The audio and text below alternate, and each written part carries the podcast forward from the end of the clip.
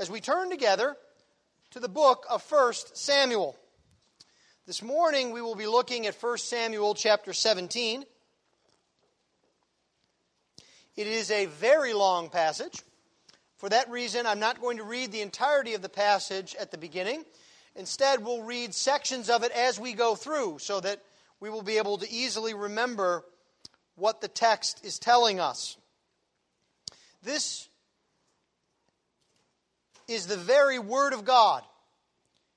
It is completely inspired, it is completely authoritative, and it is completely from the Lord. Let's pray for His blessings upon it. Heavenly Father, we ask you this morning that you would open up your word to us. Help us, O oh Lord, not to be comfortable thinking that we know all of the answers already, but rather that you would teach us from your word, that you would show us the Lord Jesus Christ, that in seeing him we would be changed, we would be encouraged, and we would be equipped. This we ask in Christ's precious name. Amen. Well, this is perhaps one of the most familiar stories in all of the Bible. I won't ask you to raise your hand if you know this story because we've already sent the four to six year olds off to children's worship training. They would all want to eagerly raise their hands because it seems that from the earliest of days, the story of David and Goliath is taught in Sunday school and church. But the thing that's also surprising about this story is that you could never have been in a church before, and you know this story. This story is built into the fabric of our society. You can't watch a sporting event and not hear about the David and Goliath contest. You can't watch a political race and not hear that there is a David running against a Goliath. It's something that, especially as Americans, captures our imagination. The story of David and Goliath is the story of the little underdog who could. He believed in himself and he tried hard enough, and man, he made it happen. There's only one problem with that view of the story it's not biblical. You see, this story is not about the little David who could. David's actually a 20 year old ish young man who has some good physical attributes. It's the story of the Lord our God and how he brings about his will for his glory in our midst. It's a story not of standing for the Lord, but of standing with the Lord, seeing his glory. And so this morning, I would like us to see three things from our text. First, we will look at the difficulty in standing with the Lord. That standing with the Lord is not an easy place for us to be, especially in our day and age. And then, secondly, we will look at what it means and looks like to be standing with the Lord. When we stand with the Lord by faith. And then finally, we will see the result of standing with the Lord, what the Lord brings about, and what we see and can be encouraged by His work. A difficulty in standing with the Lord, standing with the Lord, and the result of standing with the Lord. Well, let's begin then with the first few verses of chapter 17. Now, the Philistines gathered their armies for battle, and they were gathered at Socoh, which belongs to Judah and encamped between Socoh and Azekah in Ephes Damim. And Saul and the men of Israel were gathered and encamped in the valley of Elah and drew up a line of battle against the Philistines. And the Philistines stood on the mountain on one side, and Israel stood on the mountain on the other side with a valley between them. Now, for those of you that have been with us in 1 Samuel, this is a broken record right? How many times have we seen the Philistines lined up for battle against the Israelites? The Philistines are at it again. The world is once again attacking the people of God.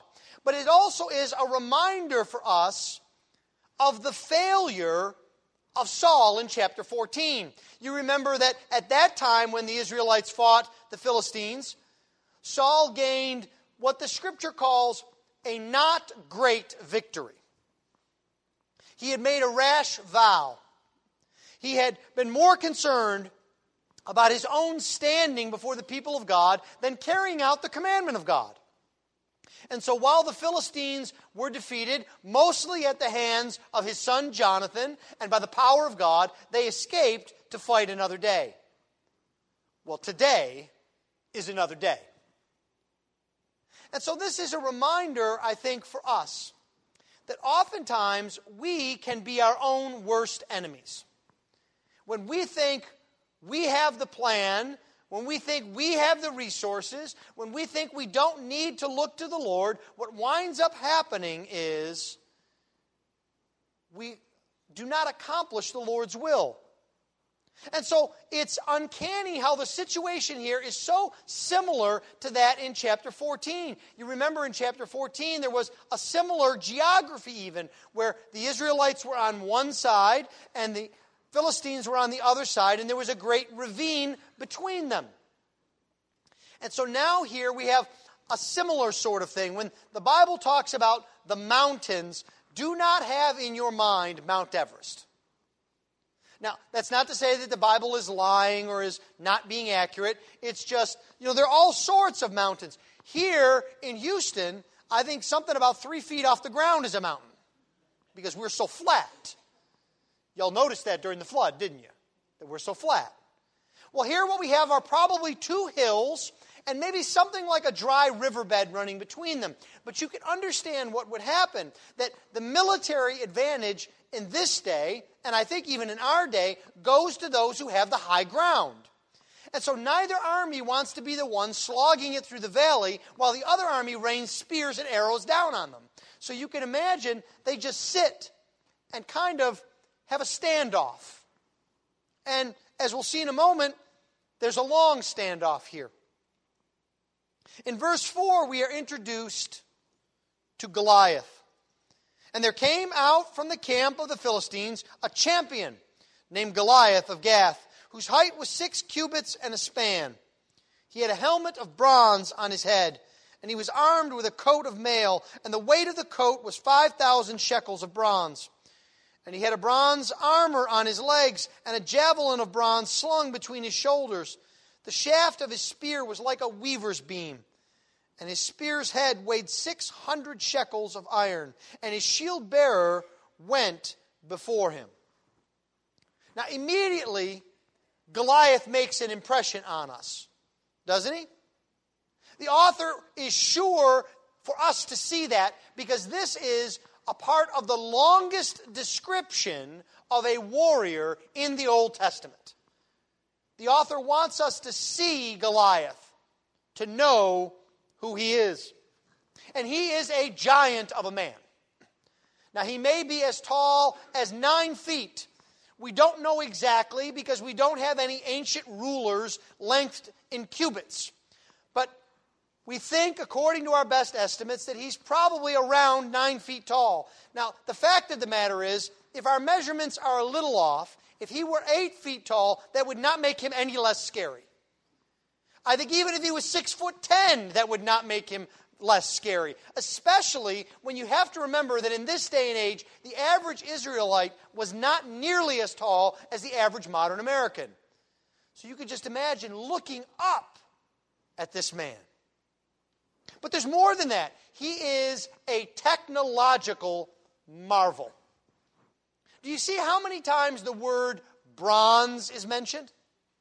Now, that doesn't mean much to us because bronze isn't exactly that exciting to us. It's not gold, it's not silver, it's not steel. But in this day and age, this was absolutely cutting edge.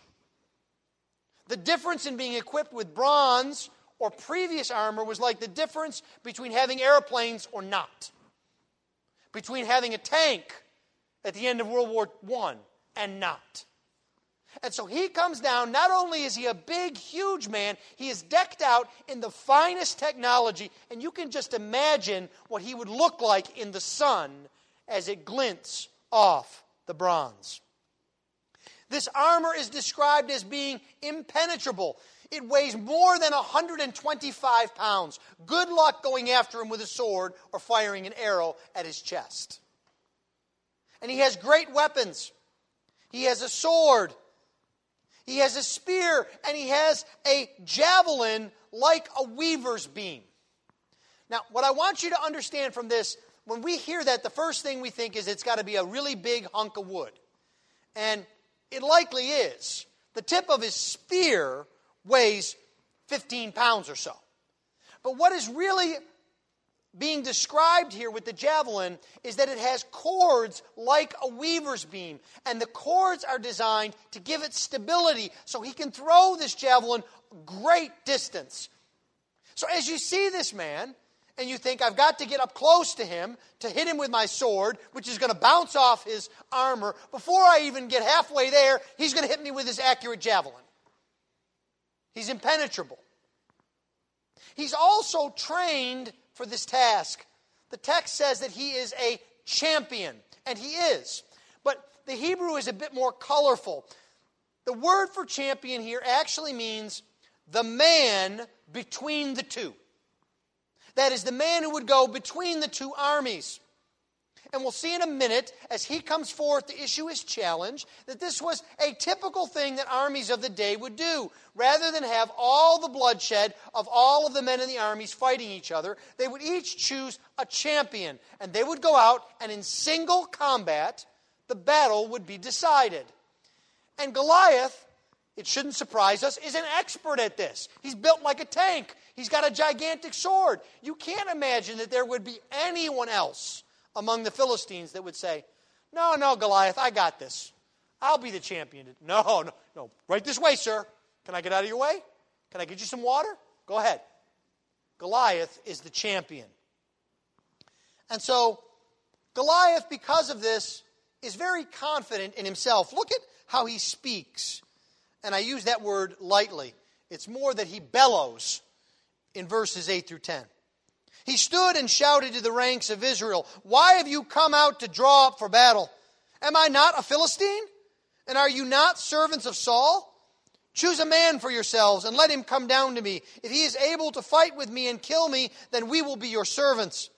But if I prevail against him and kill him, then you shall be our servants and serve us. And the Philistine said, I defy the ranks of Israel this day. Give me a man that we may fight together. Now, listen to his speech. He's a little bit full of himself, isn't he? Now, we can understand why, but there's more than that. He has come to mock Israel. He says to them, Am I not a Philistine? Now, you have to understand what's behind that. It's as if, if I can expand on it a bit, it's as if he were saying, Am I not a Philistine? Don't you consider me uncircumcised and pagan? Aren't we the people that your living God defeats all the time? If this is so true, why don't you come out and fight?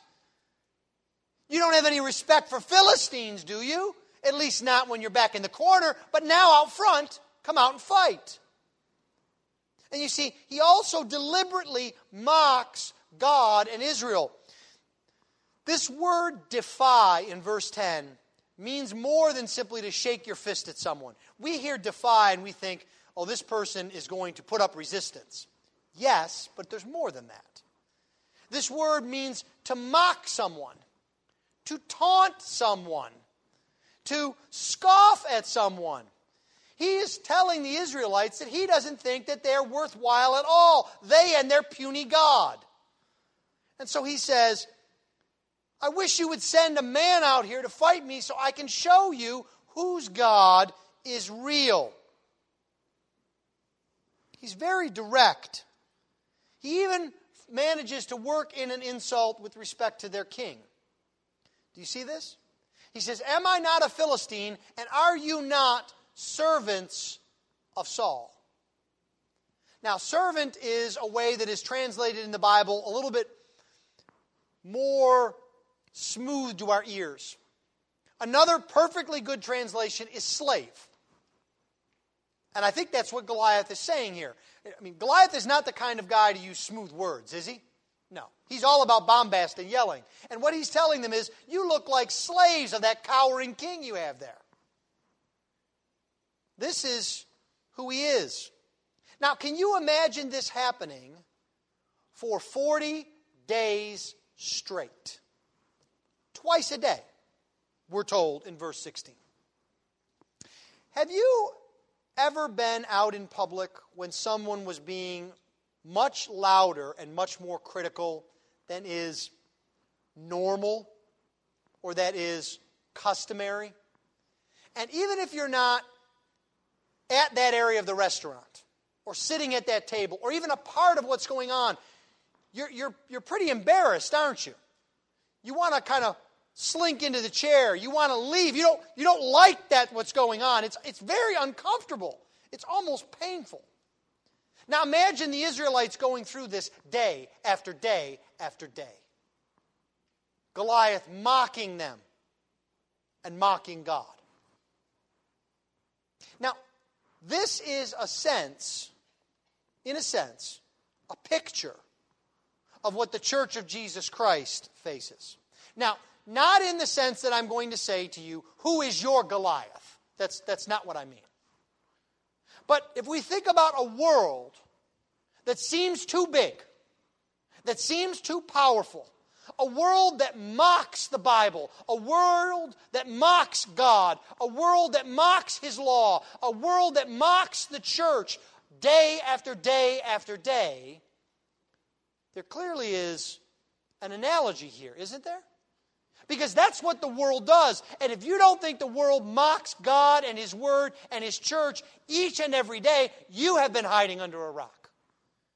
Every day it mocks the biblical view of marriage. Every day it mocks the biblical view of parenting. Every day it mocks the biblical view of work, of generosity, of truth, of creation itself. Every day the world mocks God.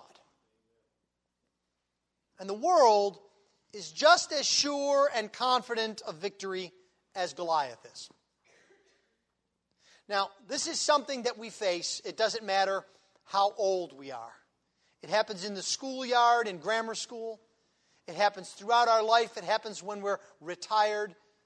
The world comes at the church and it mocks. How do we respond to this? Well, there is a second challenge that we see in verse 11. When Saul and all Israel heard the, these words of the Philistine, they were dismayed and greatly afraid. Now, the worst part of what's going on here is not the bellowing of Goliath. I know it seems like it might be. But the worst thing that's going on is the fear and discouragement in Israel, among the people of God. They are greatly afraid, the text tells us. They doubt who they are, they doubt who God is, because they're cowering in fear and they see no way out. Again, can you just imagine? For 40 days straight, no one is willing to say a word against Goliath. And there's even more than fear involved here. The Bible tells us that they were dismayed. That is, that they are downhearted, that they are depressed, that they are discouraged. They are afraid and they can see no way out. They have no thought of how to resolve this. Now, why is this? Why are they so afraid and discouraged? Well, the initial answer seems to be fairly simple, isn't it? Look at the guy. Who wouldn't be afraid of him? But let's dig down a little bit deeper. Who was the leader of Israel? Who did they choose? They had chosen a king so that they might what? Be like the other nations. And they had chosen a king to do what? To keep them safe. That's exactly what they had done. The job description, if they had a chance to edit it now for Saul, would be be able to stand up to Goliath. Period. That's exactly what they thought. That's what they wanted. They had chosen a man who was like Goliath. Now, Saul is not nine feet tall, but we're told that Saul is taller than anyone else in Israel. So, according to worldly standards, they chose well. They chose the tallest guy they could get to be their champion. They were acting on the belief that they were all alone. And so now they're in a spot where they think they can't do it, and so there is no solution at all. And isn't that often how we see ourselves? We look around at our plans, we look around at our resources, and if they're not enough, then we despair because we think there's nothing beyond us. There's no place to go. And this is further made clear in their responses to David when David comes. Because David not only has to face Goliath, he now has to face the doubt of the people of God. Look at verse 28. As David comes in, he sees his oldest brother, Eliab. And David is having a conversation about Goliath.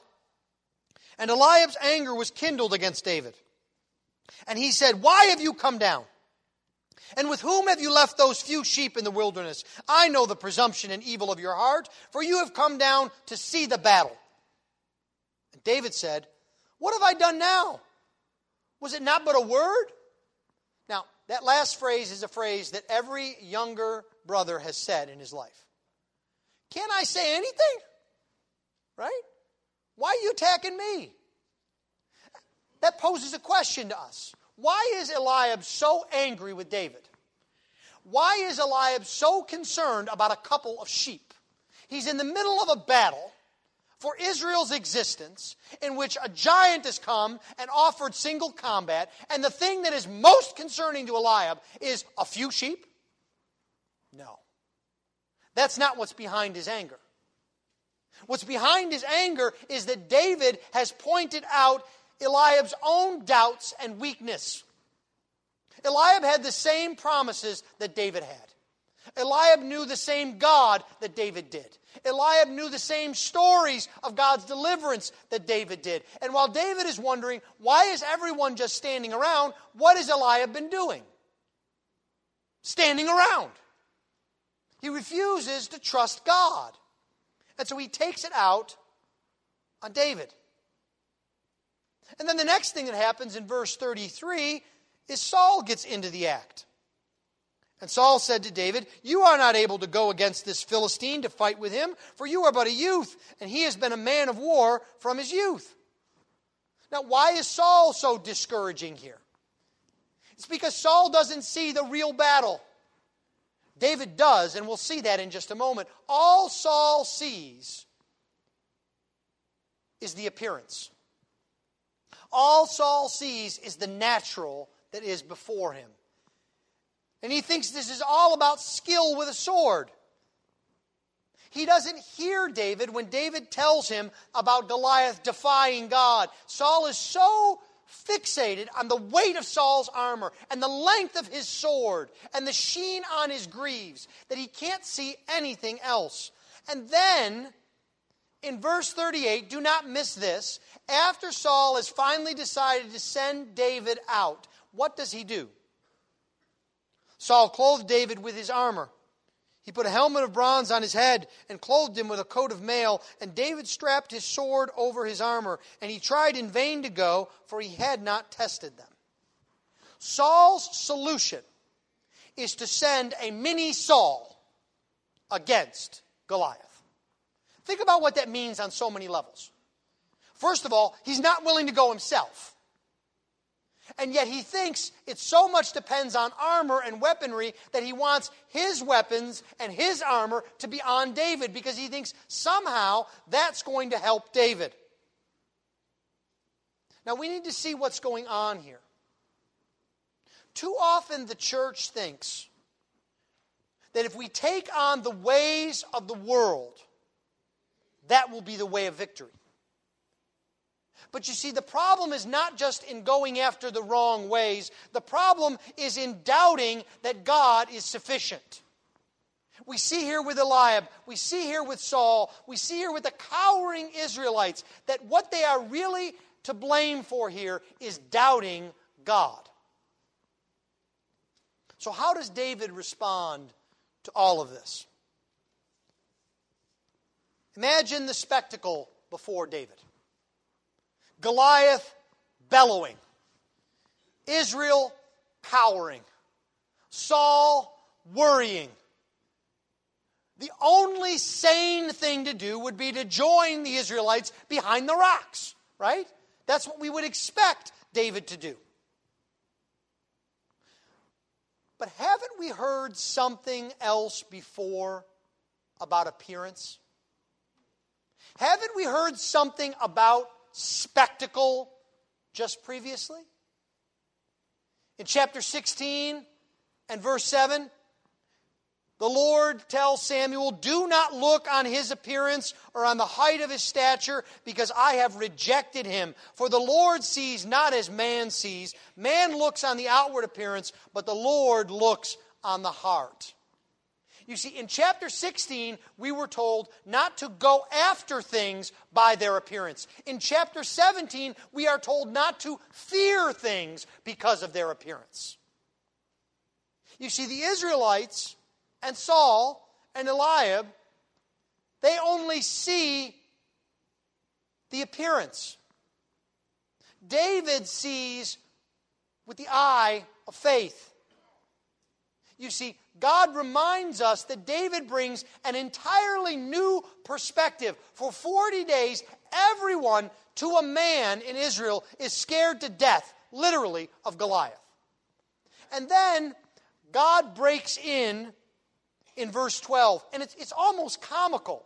You've got this great scene with this giant screaming, Come and fight me, and what will you do? And then it breaks in. Now, David, now, David was the son of an Ephrathite of Bethlehem in Judah named Jesse. Let's give his genealogy.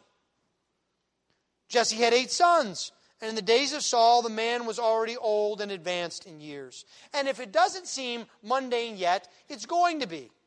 Because what we learn in the next few verses is that David needs to bring some grain and a cheese wheel to the battle. You can't get more mundane than this. But there's a difference. You see, David isn't part of the army. He's just an errand boy. But we know what's lurking in the background because what we also saw in chapter 16 was in verse 13 that the Spirit of the Lord had rushed upon David and it had been on David from that day forward. David was empowered by the Spirit of God. And you see, that's the difference. And so David comes, and for the first time in the narrative, in verse 26, he speaks. And David has been in the background now for some period of time. But it's interesting that we don't hear him speak until verse 26. And when he does, he speaks from an entirely different perspective. David said to the men who were stood by him, What shall be done for the man who kills this Philistine and takes away the reproach from Israel? For who is this uncircumcised Philistine that he should defy the armies of the living God? Do you see the theological lesson that David gives us? He starts with the conclusion this Philistine is defying God, therefore, he will be destroyed. So, who gets to do it? And what happens when he does? You see, it's not even a doubt for David. Because the theology lesson comes at the end of that verse. He says, Who is this Philistine to defy the living God? How can he mock the armies of the God of Abraham, Isaac, and Jacob? You see, David sees all of this as a man who knows God. And his faith gives language to his thoughts. And so David assures Saul that Goliath can be defeated. Now, this is another passage that I think, to some extent, we misinterpret. After Saul says to David, I don't think you should go out on this battle, David says, Now listen, I'm a shepherd. And when a bear or lion would come and would take the sheep, I would go and rescue the sheep. And I think in our ears, what we hear is Saul, listen, you haven't seen me with a sling. When the bear comes and the lion comes, not a chance. Whack them. And I go and rescue the sheep. I know exactly what I'm doing. I've been involved in battle. I've mixed it up some. You can trust me. That's what we think. That David's kind of giving his bona fides. But again, David's theology. It's fascinating to me how theological David is and how practical his theology is. What he knows about God affects how he speaks and how he acts. He says, Your servant has struck down both lions and bears and this uncircumcised Philistine shall be like one of them. Now why? Because he has defiled the armies, defied the armies of the living God. And David said, The Lord who delivered me from the paw of the lion and the paw of the bear will deliver me from the hand of this Philistine. It's not my skill. It's not my foot speed. It's not the rocks I choose. It's not my effort in battle. It is God who will win the victory. Just as he did when he defeated the lion and the bear. Now, we have to be a bit careful here because simply stating that something is so does not automatically make it so. Right? I don't want you to hear from me that you should go home today and start claiming victory over cancer and stopping treatments. Or start claiming victory over poverty and start spending money that you don't have. Simply saying something doesn't make it so. But the place where we always must begin is with faith in the Lord. Because if we don't begin there, we will never get to the right conclusion. We must begin trusting the Lord in how He will bring about the victory. Now remember, throughout the Bible, victory looks different at different times. Right? There are times when God doesn't deliver from the storm, He comes into the storm. And so we should not be so quick to think that God is at our beck and call. But here's really the question that I have for you. If someone could hear your thoughts when you were in danger or in trouble, would they know that you had a living God? Would your thoughts betray you that you know that God is the true and living God because you run to Him? Or would your first thoughts be of your own devices, of your own resources, of your own power? You see, that's what David straightens us out with. His theology is important to us. You see, David is speaking from a place of faith. He trusts God to deliver him. And he trusts God to vindicate his own honor and glory. Too often we think this is a story about how we should just have more faith in ourselves. But David has faith in the living God. And on that faith, he will act. And so he goes forward in spite of obstacles. The first obstacle was his brother. And do you notice how his brother is similar to Goliath in one respect? That he mocks and despises David just like Goliath is mocking and despising. And then there's another obstacle to go over, and that is Saul. And do you notice how Saul is similar to Goliath in a way, and that he has the same mentality as Goliath. Both Saul and Goliath think the answer is found in the technology and muscle of the day. And then, of course, David has to face Goliath himself. No one said that acting on faith would be easy. If you think that, someone has sold you a bill of goods. We do have our actual fears to overcome. We have the doubts of others that press in on us. And there are threats that are out there that are real. What faith does is it looks to God's faithfulness in the past and it trusts Him for the present. That is the point of David's story about the lion and the bear. God was faithful in the past, and he trusts God to be faithful in the present. Dale Ralph Davis puts it this way Looking back in faith enables him to look forward in faith. What Yahweh has done in the wilderness of Judah, he will do in the valley of Elah. David knows who God is, he knows his character.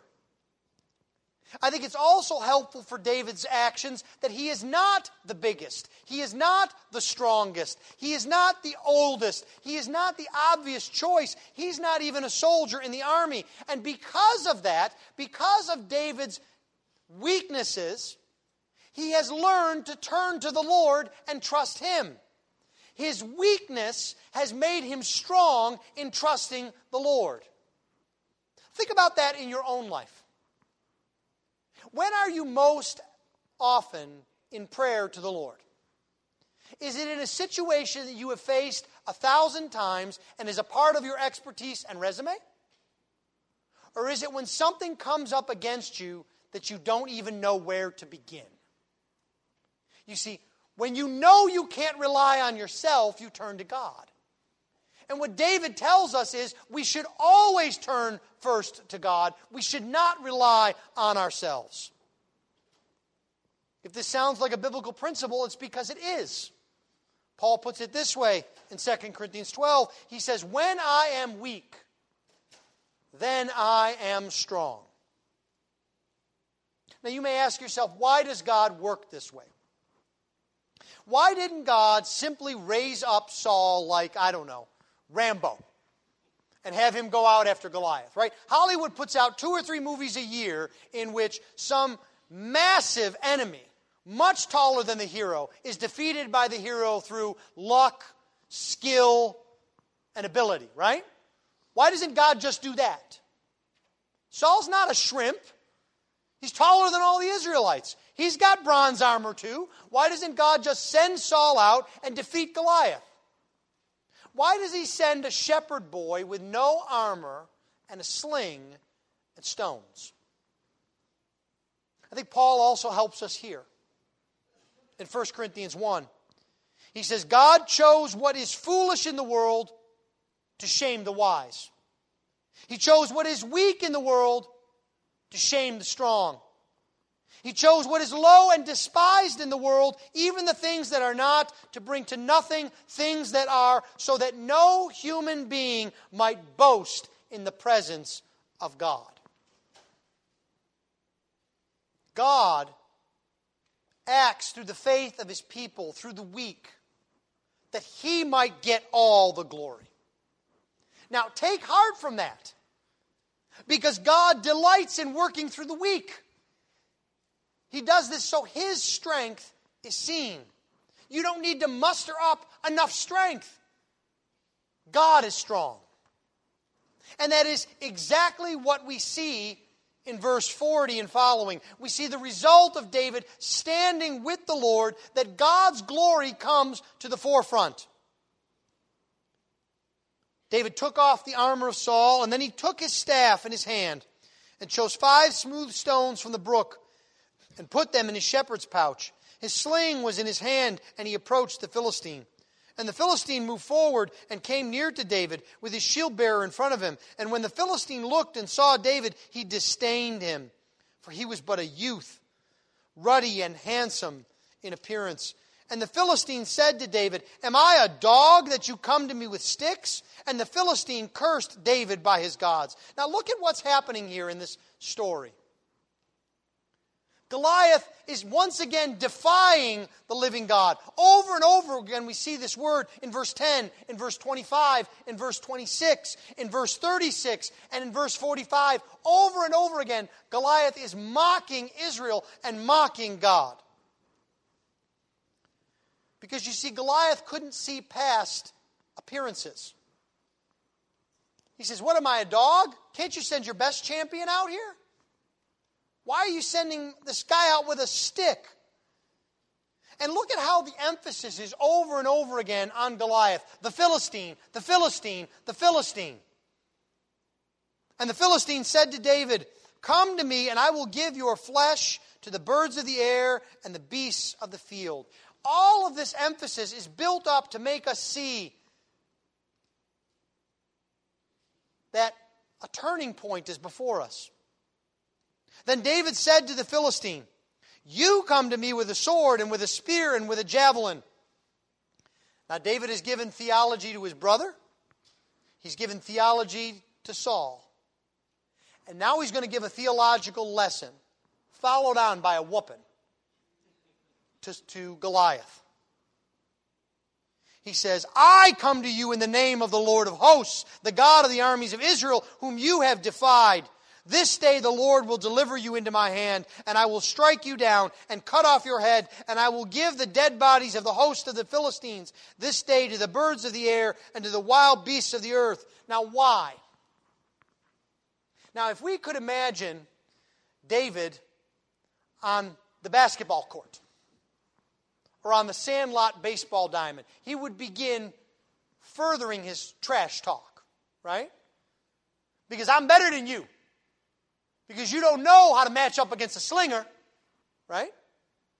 But what does David give as his point of emphasis? Why is he so certain that he will win? Why is it a certainty to him that he will defeat the Philistines? That all the earth may know there is a God in Israel. David knows this doesn't rely on his skill, his weapons, or even his bravery. It relies upon God's willingness to defend his own name and glory. And that beloved, is something you can always count on.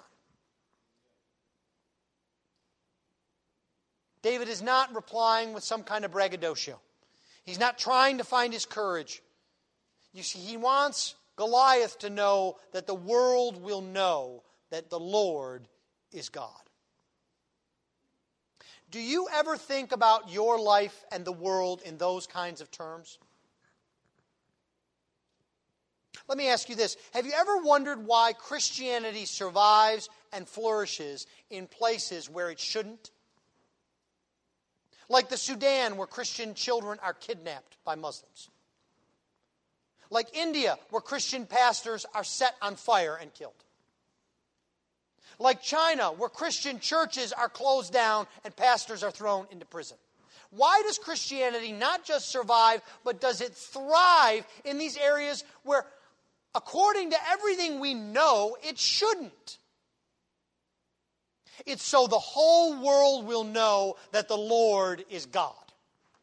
It's so his glory will be seen throughout the world. And that is our hope. Because God will never abandon his glory. Now, there is a second and final part to David's theological lesson. It comes in verse 47. Not only that all the earth may know that there is a God in Israel, but and that this all this assembly may know that the Lord saves not with sword and spear, for the battle is the Lord's, and he will give you into our hand. And now, what David does is he turns from Goliath and he turns to God's people. And he says, God is the one who saves.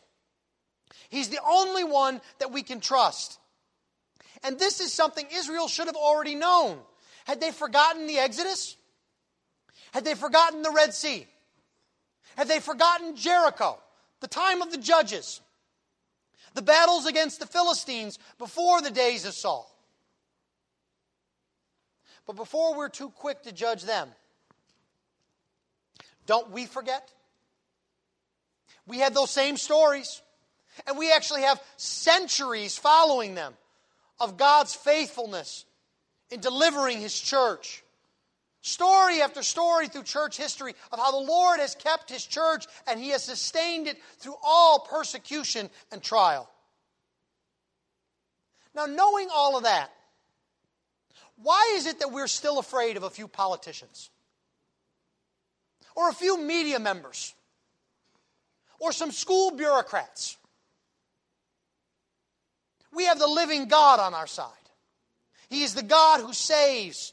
And the whole of this narrative drives us to the conclusion that we must trust the Lord and His work of salvation. Think about it. How much did Goliath dominate the scene here? And notice that the actual combat is actually very short. The, the description of the combat in verses 48 and 49 is only about half as long as David's speech before the combat in verses 45 to 47. You see, God wants us not to focus on our enemies, not to focus on even the battle. He wants us to focus on Him. And that is the ultimate point of the story. David is God's anointed king who defeats the enemies of God's people. It was unlikely, and it was not how we would have planned it. Isn't that exactly how it is with the Lord Jesus Christ? Who would have planned victory through the cross? Who would have planned deliverance through suffering? We certainly wouldn't have. We would have looked to power and might. And there's actually even something in the text that is very interesting in the parallel that it is to the Lord Jesus Christ. Do you notice how Goliath is finally put to death? Now, the stone knocks him out, or down at least. But then David goes and grabs Goliath's own sword. He's already told him he's going to do this. And he cuts his head off